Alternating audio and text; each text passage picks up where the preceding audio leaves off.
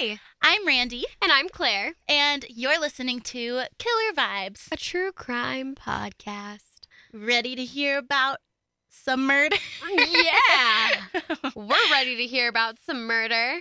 So, this is the final chapter to our Ed Kemper serial killer story. And we left off with him being arrested. So, uh, Kemper faced eight counts of first degree murder. He did actually attempt to end his own life twice while awaiting trial.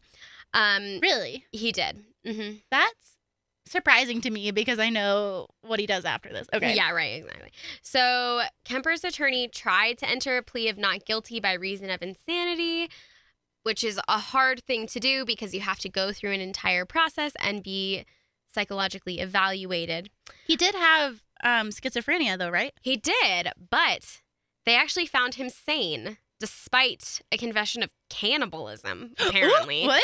I didn't know that. he later recanted. He said that that wasn't right. He was just doing that. yeah, he was just doing be- that to get the insanity plea, which, you know, They are smart. They can see through that. exactly. So Kemper even requested death by torture. Like this man is he's so weird. He's just such a character. I feel like he does all of these things. Like I feel like it was his goal in life to be a famous serial killer that we all talk about. So he's doing these weird things to just Yeah. make it weirder. Yeah, absolutely. So none of his requests went through, and instead he received seven years to life for each count of first degree murder to be served concurrently. So let me break this down for you. All right. So seven years to life just basically means um, that he has a life sentence with a non-parole period of 15 years, but parole is not guaranteed. He'll be up for parole in seven years, but he was denied this. I see. So the 70 year or 7 to life time period is like it could be a minimum of 7 if you wanted parole at 7 and you got it. Yeah, exactly. But no one's going to give that to you. Yeah, no. So he did not receive that. And then for those of you who don't know what a concurrent sentence means, so you have concurrent and then you have um Consecutive. consecutive. So concurrent is like at the same time. You're serving all sentences like basically right next to each other. So they're all in parallel. So basically he's serving like one life sentence but for these eight counts of um, first degree murder. But if he serves them consecutively, it would be one life sentence. And then if he lived past that, he would serve if he another becomes life sentence. immortal, Yes, exactly. Then- Then, he would serve another life sentence after that one, and then another, et cetera, et cetera. we've got buffers in place. yeah, we got him. You know, They're there just in case, zombies are a thing in the future. right? Or we're like, I don't know, imprisoning Nicholas Flamel or something. Or Benjamin Button. right. He there. We're just prepared. as we think of everything. We do. We meaning The Not us. um, yeah. So instead of prison, Kemper is sent to a California to the California medical facility that's good. Yeah. He, because he definitely that makes sense. not- Yeah. ugh, he's not. He needs help. Yeah. Um. So at the age of sixty nine, Kemper is still a resident there. Yes, he's 69 right now. He's sixty nine right now. Um, and he lives among the general population. He said he's a model prisoner, so he's like not isolated or anything like that. Um, he first became eligible for parole in 1979. Those are their seven years. Um, but he was denied in in 79, 80, 81, and 82. Um, so after those denials, Kemper waited his waited his right to a parole hearing, stating his um his belief that no one will ever grant him parole. Well, So Probably not. that's pretty, yeah. Um, yeah, and he's actually known to be thriving in the prison commu- Yeah, community. I've actually heard that. yeah, It's like his place. yeah, exactly. And he also he waived his hearing, which was supposed to happen last year. Um, and he won't become eligible for parole until 2024. So I think he's gonna waive it every seven years. I think that's gonna happen. Probably, yeah. Um, just because nobody's gonna let him do that. He can't- probably likes it in there at this point. Yeah, exactly. I mean, he's just chilling out.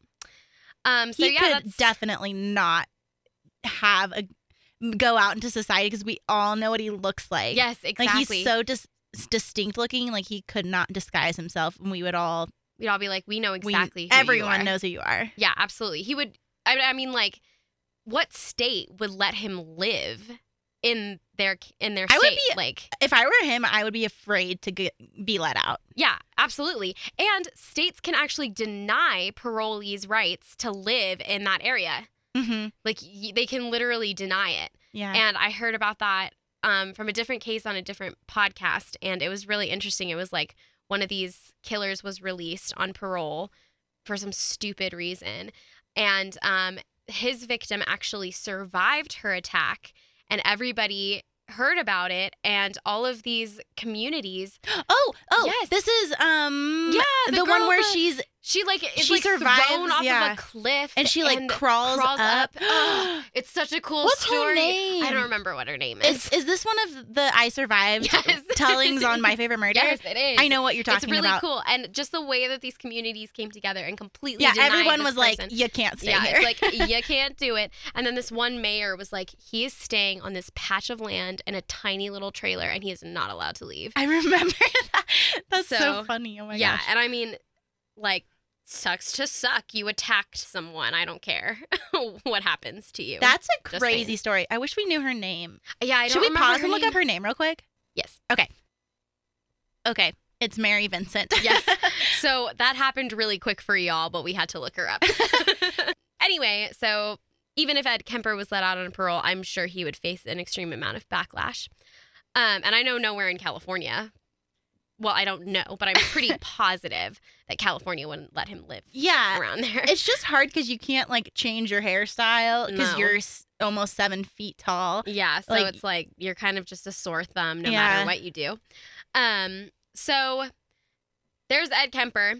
Um, and I just want to get into the wonderful world of profiling Okay. a little bit. Um, so for those of you who don't know what profiling is, it is an, an investigative technique where um, specialized uh, FBI agents go out into the field, analyze all of the data that um, most of the time this happens like profilers are very it's a specialized field so the fbi sends out agents to communities they analyze the entire data of certain cases in that community and then they create a profile of who they what they think that person would look like what gender they are what they sound like sometimes um, they even have like a pretty comprehensive idea of like where they might work it's really interesting It's so specific. yeah, and for all of the Criminal Minds fans Yeah, I was gonna say there, that's what that is. this yeah. is what it is, and it's a real thing. Like it actually happens. the show Criminal Minds. the Criminal Minds. Yeah, it, it's so good. Um, yeah, so the Criminal Minds team, there is a real team that actually exists and goes out and does all of that. Although I don't know if it's as quick as the actual FBI process. that makes sense. Yeah, absolutely. You know, there's some things that are like very accurate in that show, and then there are some things that are not. And unfortunately, not every department has a Reid to, to, to like just know everything, you know? Yes, or a Garcia to type, Type everything, in, in, to a comprehensive computer. Like, or a Shemar Moore to look at. Ugh, I don't. What what's his name in the show? I forget his name in the show. Morgan. Morgan. Yeah. yeah. So um, these people do exist. Um, the behavioral science unit at Quantico is real. And um, this is where it all started. Um, these interviews with serial killers, which Ed Kemper was a part of. He was selected because of his high IQ and because he was just willing to do it. That's why this case is unique, and that's why I wanted to like re- like pick this guy apart. Um, so I know, I'm sorry. He was was talking about like- body dismemberment. and then I said pick him apart. Uh, distasteful. It's just not you didn't. right. You didn't mean to do that. That was funny though. yeah. Sorry. um, yeah. So he was one of the first to sit down with police while he was serving out his concurrent life sentences and talk about the why instead of the who, what, when, where, etc. So psychology was kind of considered to be a pseudoscience for a really long time because it is like a case by case basis for a lot of things. And you have to have a lot of research to be able to actually make a claim about humanity's capacity for whatever. Um, so this is like the first time that people want to sit down and actually ask killers why they do this stuff as a way to show people that it's not just that and you've said this many times it's not just that you wake up and kill someone. That's not what happens. That's why i think understanding the psychology of it is extremely important. Like we can look at child abuse and we can look at the mcdonald triad which is not as solid as it as it should be but it's fine. But all of those things need to be analyzed before claiming that this person was completely in a totally clear headspace while these crimes were committed.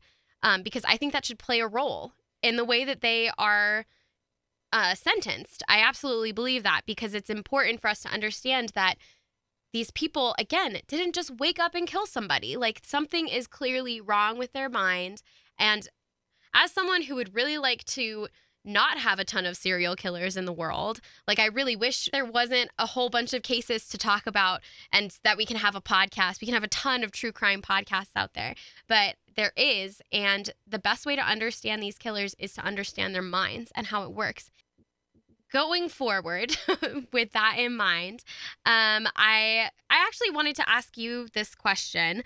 So, why do you think that he sat down with police and talked about the crimes in excruciating detail because that was one of the like bigger questions that people were asking. They were like how did you even get mm-hmm. a serial killer to sit in front of you and tell you everything? Because he did. He told them everything. Mm-hmm. and that's how we know a lot about the personal details and the more gruesome details about these crimes because ed kemper told them to the police like he gave them everything.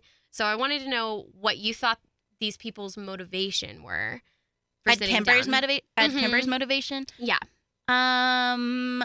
Well, he's a narcissist, clearly, and I think that, like I was saying earlier, um, I feel like it was. It seems like it was his goal to be a really notorious serial killer that we could talk about, and everyone would kind of be fanatic about as we're doing right now.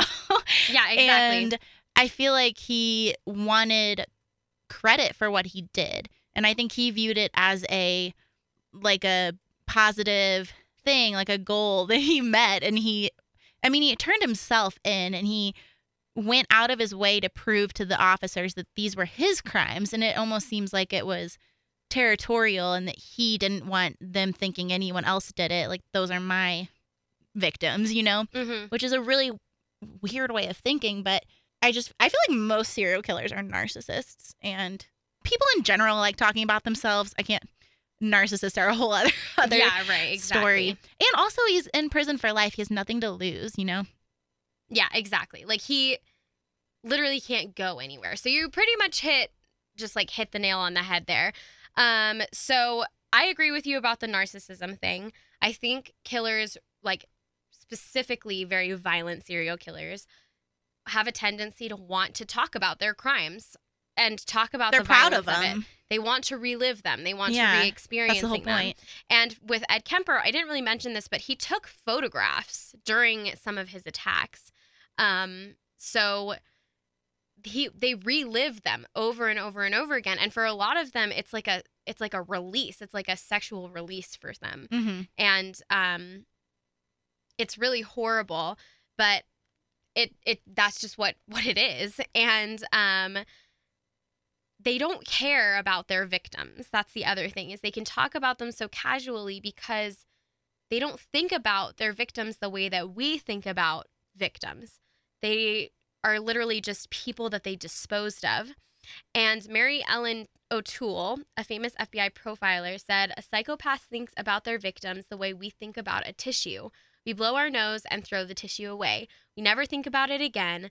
That's how these offenders think about their victims. So they're literally garbage. That's what they think about their victims, and it's really horrible. So that's kind of why um, Kemper was so nonchalant in his interviews. And if anybody wants to go and see them, I have posted a few in the description. So you can go and click on them and watch them.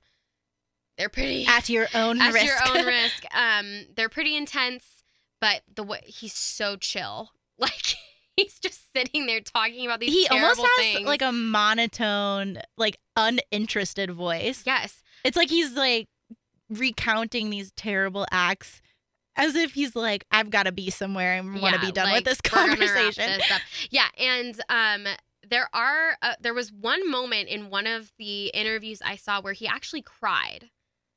Really? Yeah, he actually did break down and wait, cry. which one? It he was talking about one of the um women he had murdered. One, One of, of the, the co-eds. co-eds? Yeah. So it wasn't he has zero remorse for his, His mom. I was gonna say, was it like, someone he knew? no. Hmm. Oh my gosh, the way he defiled her body, like it's clear that he didn't care about her at all. So, yeah. That's surprising.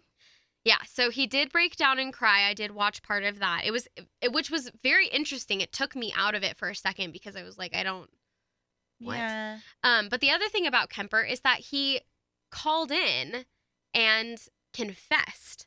And that was the other question I wanted to ask you. I wanted to say ask you why you think he he did that and he confessed to all of these murders cuz um and we talked about this very briefly before we sat down um about the number of people he had killed Mhm. and just the violence and the escalation he had if we compare him to other serial killers, he didn't kill as many people as like the Green River killer. He only had these six and Mhm. then he escalated And one's his mom, so I feel like Yeah. that's different than the other. Oh, yeah, right. co-ed exactly, killings. exactly. So I just wanted to ask what you thought why he did that, like why he called it in after killing his mother. I think that, and the mother was the last killing, right? Well, her friend was the last Oh, well, yeah. technically, That wasn't but it was planned, like, though. No, it- well, he called her again. I'm not really sure why, but well, I don't either. I mean, yeah, I guess he was gonna. Maybe he just wanted it to be on his terms, you know. right, exactly. Um, I think he turned himself in, like I was saying earlier, because to him, he's like proud of what he did, and the motive behind these serial killers is that, well, some of them, not all of them, but the the more um charismatic ones like Kemper and Manson. Well, Manson wasn't a serial killer, but No. Manson and uh, I, who's another really Bundy. Bundy, um, He was pretty He- vocal about his situation too. yeah, Bundy was actually interviewed for this. Yeah, and yeah. I think Manson was too. hmm And I just think that to them it's like a game and and no other there's no really other way of putting it other than proud of what they accomplished. Yeah, exactly. And the turning himself in part is like part of the accomplishment and saying I didn't get caught, I turned myself in. For me, I think that the reason he kept on calling it in is because of the narcissism thing, wanting to be like, I did this. This is what happened. I didn't like them, so I got rid of them. And then also, he didn't continue on his killings with the co-eds after he had killed his mom because that's who he really Yeah. wanted to get rid of from a young makes sense. age. And that's kind of Those women the end all. weren't be all. really a part of it. It was more Yeah. like he had to kind of build up the nerve to kill his own mom, which I'm sure was more Mhm. difficult than killing a random stranger. Yeah, exactly. So, one of the things about these interviews that I found a little annoying um, was that he did receive some special treatment. Um, I'm sure it was a form of manipulation done by the FBI agents just to get him to talk Mm-hmm. but he did receive like cigarettes and food. He got to like talk without handcuffs on. Um, he got to walk around the prison like he owned the place anyway because he was like a model prisoner and everybody kind of liked him because he was, I mean, all those people are, they have something about them that's really, that just draws people in. Um, so I wasn't a huge fan of all of the like supplements that they kept on giving him so that he would talk, but at the same time I understand it. Um, he did not though receive any like lesser sentence Yeah. for talking with these people. In that respect, I'm like, okay, I can. That's good. Yeah. Um, but I didn't really like seeing pictures of him. He has like a vanity shot. he does. They're like he, they they're pretty dramatic Yeah, photos. yeah, they really are. he had, a, one- a little photo shoot. He did, and there's one that I will definitely post in the description, and it's Randy's favorite picture of Ed Kemper, and it's like he's posing for like a, a male jean advertisement. he's got like his legs out, he's kind of like crouching down, and he's like leaning and on he's his like leaning on his yeah. uh, his um extended leg, and it's really weird picture. and he's just got hanging out in a serious clothes. face. Yeah, and I'm like, what is happening? It's so funny. like this isn't a photo shoot for the Gap. Kemper, chill out. I mean, I don't really have an issue with the special treatment just because it wasn't anything that too um lenient or anything. He didn't he just got some the food he wanted and Yeah. some cigarettes. Like Mhm. who cares? I don't know. I just don't really think it's that big of a deal, especially because for someone like him, I think that they had to really talk him up and kind of play on that whole idea that what that he's like, you know, the best serial killer and he's like a marvel and we have to study him and He's he's, so interesting and he's Yeah. You know, so I think they had to play that up and I don't think anything they did was too harmful. Yeah. And it's I'm just mad because I don't like I don't like those people. Like I Well, have they're humans too. I right, mean, exactly. I understand that, but I tend to not have great favor with them. While I do think they deserve all of the rights that every other human being d- deserves, mhm. I just am not their biggest fan, and I just think that they should be in No, prison for the rest of their lives. they're pretty terrible, yeah. awful people. Yes. I just Um, I don't know what a food really Yeah, exactly. how that and hurts I, too much. Yeah, and I just, I person, personally, I would have liked it if they had just been slightly more callous towards him, and they seemed Well, they really maybe- friendly. I don't think as a they would have got manipulation, Yeah. But at the same time, it is a little. Is it just off-putting? Yeah, Yeah. it's just off-putting, and it's like, ugh. I think hate it's like you have to decide whether like we you know probe the, the criminal mind yes, or, we, like, let someone that we don't really like have some things they want. yeah, exactly. And it's yeah, all it's all you said done that it's it's for for the best. yeah. but it didn't make me very happy. So I actually pulled some interesting quotes Ooh, okay. from his interviews, and this will just be our last little bit of Ed Kemper, just to leave you on a weird note. Um, he said, One side of me says, I'd like to talk to her, date her. The other side of me says, I wonder what her head would look like on a stick. oh, okay. Yeah, so that's something he said. He's just freaking talking it up. Like he's Yeah. just He's just being I feel dramatic. like at some point during this whole thing, he just decided to turn up the the dial of the drama and just be f- weird. yeah, and I'm like, when did he ever put a head on a stick? He didn't. he do didn't even do that. Yeah. whatever. So the next one is if I killed them, you know, they couldn't reject me as a man. It was more of less making a doll out of a human being and carrying out my fantasies with a doll, a living human doll. He's just making stuff up. I know. I and just feel like that's not real. he he is because like if you look at his criminal process, he didn't do anything with the bodies. It was the heads he cared about. And then the last quote is with a girl, there's a lot left in the girl's body without a head. Of course, the personality is gone. Which that one that Gross. one that one kind of made me sad when I first read it because I was like you're stripping them of who they are. You're defiling them and then you go and say something like that. I don't know. Like I said, I think he's just trying to be extra. I think John Douglas says something to the effect of he's a dime of a dime a dozen serial killer, but he had a high IQ and he was articulate. Like he knew how to manipulate yeah, the situation. exactly, and he knew how to feed Kemper's ego. So Douglas did. Mhm. So it was easier for him to get the information he needed. And while there is an epic amount of flair to these interviews and some information that he states that may seem very gross and dramatic, but is literally just him being a total jerk and an asshole. Yeah. So There's part of it that is directly linked to his mental health that I can see and Mhm. appreciate that that's there's a That's reason legitimate. that that's that way.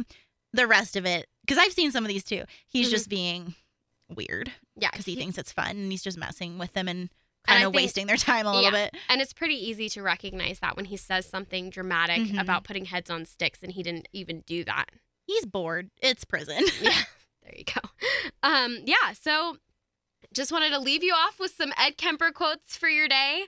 And um, thank you so much for listening with us and for um, talking with us about, well, I guess not talking with us, but you can talk back. you can talk back. We won't respond to you, but um, just for, you know, hanging out and listening to the story about Ed Kemper. So if you want to learn anything else about Ed Kemper, I have all of the sources posted in the description so you can check it out.